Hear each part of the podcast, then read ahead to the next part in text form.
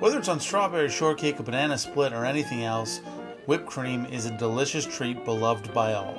Okay, maybe not the lactose intolerant, but definitely most people. Today, as we do here on this show, we're going to take a look at its brief history. It may seem pretty straightforward, but you should know by now that that is never the case. I'm Chef Ben, this is Food in 5, and today we are taking a look at the brief history of whipped cream.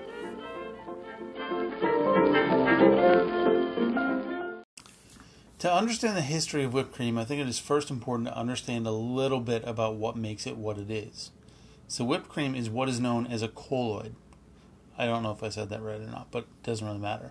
According to Wikipedia, that is a mixture in which one substance of microscopically dispersed insoluble particles is suspended throughout another substance. In the case of whipped cream, air is trapped between partially coalesced fat molecules. So this may sound confusing, but the important takeaway is that air is trapped by the fat in the cream. In order for this to work properly, the cream has to have at least 30% fat, but 35 to 40% is better. And the colder the cream, the more air it can trap. Make sense? So whipped cream can be made two ways. Through mechanical agitation, like using a whisk or a mixer to whip air into the cream, but it can also be made with pressurized nitrous oxide in a culinary siphon.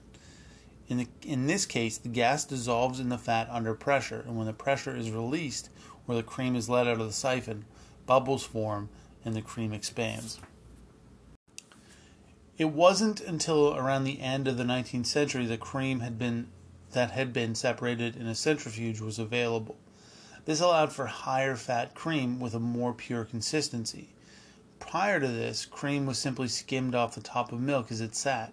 I'm sure you've heard cream rises to the top. Well, it's true.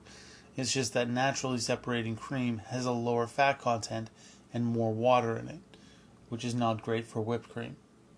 Now, whipped cream, as we know it, didn't really exist until about the 16th century, when it was typically known as milk snow. This milk snow usually had egg whites in it to help it maintain its volume. Now, because the cream used was uh, impure, the process for whipping was much more labor intensive. Willow branches would be used as whisks. The cream would be whipped, and as a foam started to form on the top, it would be spooned off, leaving the unwhippable waterlogged cream in the bowl. This process would take would often take over an hour. By contrast, I can whip a bowl of cream by hand in under five minutes. Now, it wasn't until about the mid 17th century when the term whipped cream first appeared. It was first described in French in 1629 and then in English in 1673. The culinary siphon, as I talked about a second ago, was invented in the 1930s. Uh, traditionally, they can be used with either nitrous oxide or carbon dioxide. However, carbon dioxide gives whipped cream a sour taste.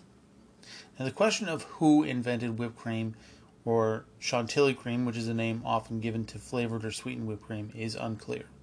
There are a lot of conflicting stories that make it hard to decipher from uh, what is fact from what is fiction. But if I had to guess, I would say it was actually probably an accidental discovery, but who really knows? The fact is that whipped cream has only really existed for the last few hundred years, and though it has gone through by a few different names whipped cream, creme chantilly, and milk snow it is always just as delicious. I'm Chef Ben, this is Food in 5, and this has been a brief history of whipped cream. You can follow me on Instagram and Twitter at Chef Ben Kelly and on Facebook at Ben Kelly Cooks. And of course, you can like and subscribe to this podcast. You can tell your friends about it. You could shout about it from the rooftops. Whatever you want to do, it's all for you. As always, thank you so much for listening. I will be back tomorrow with another fantastic episode of Food in 5. And tomorrow is Wednesday. We're going to be talking about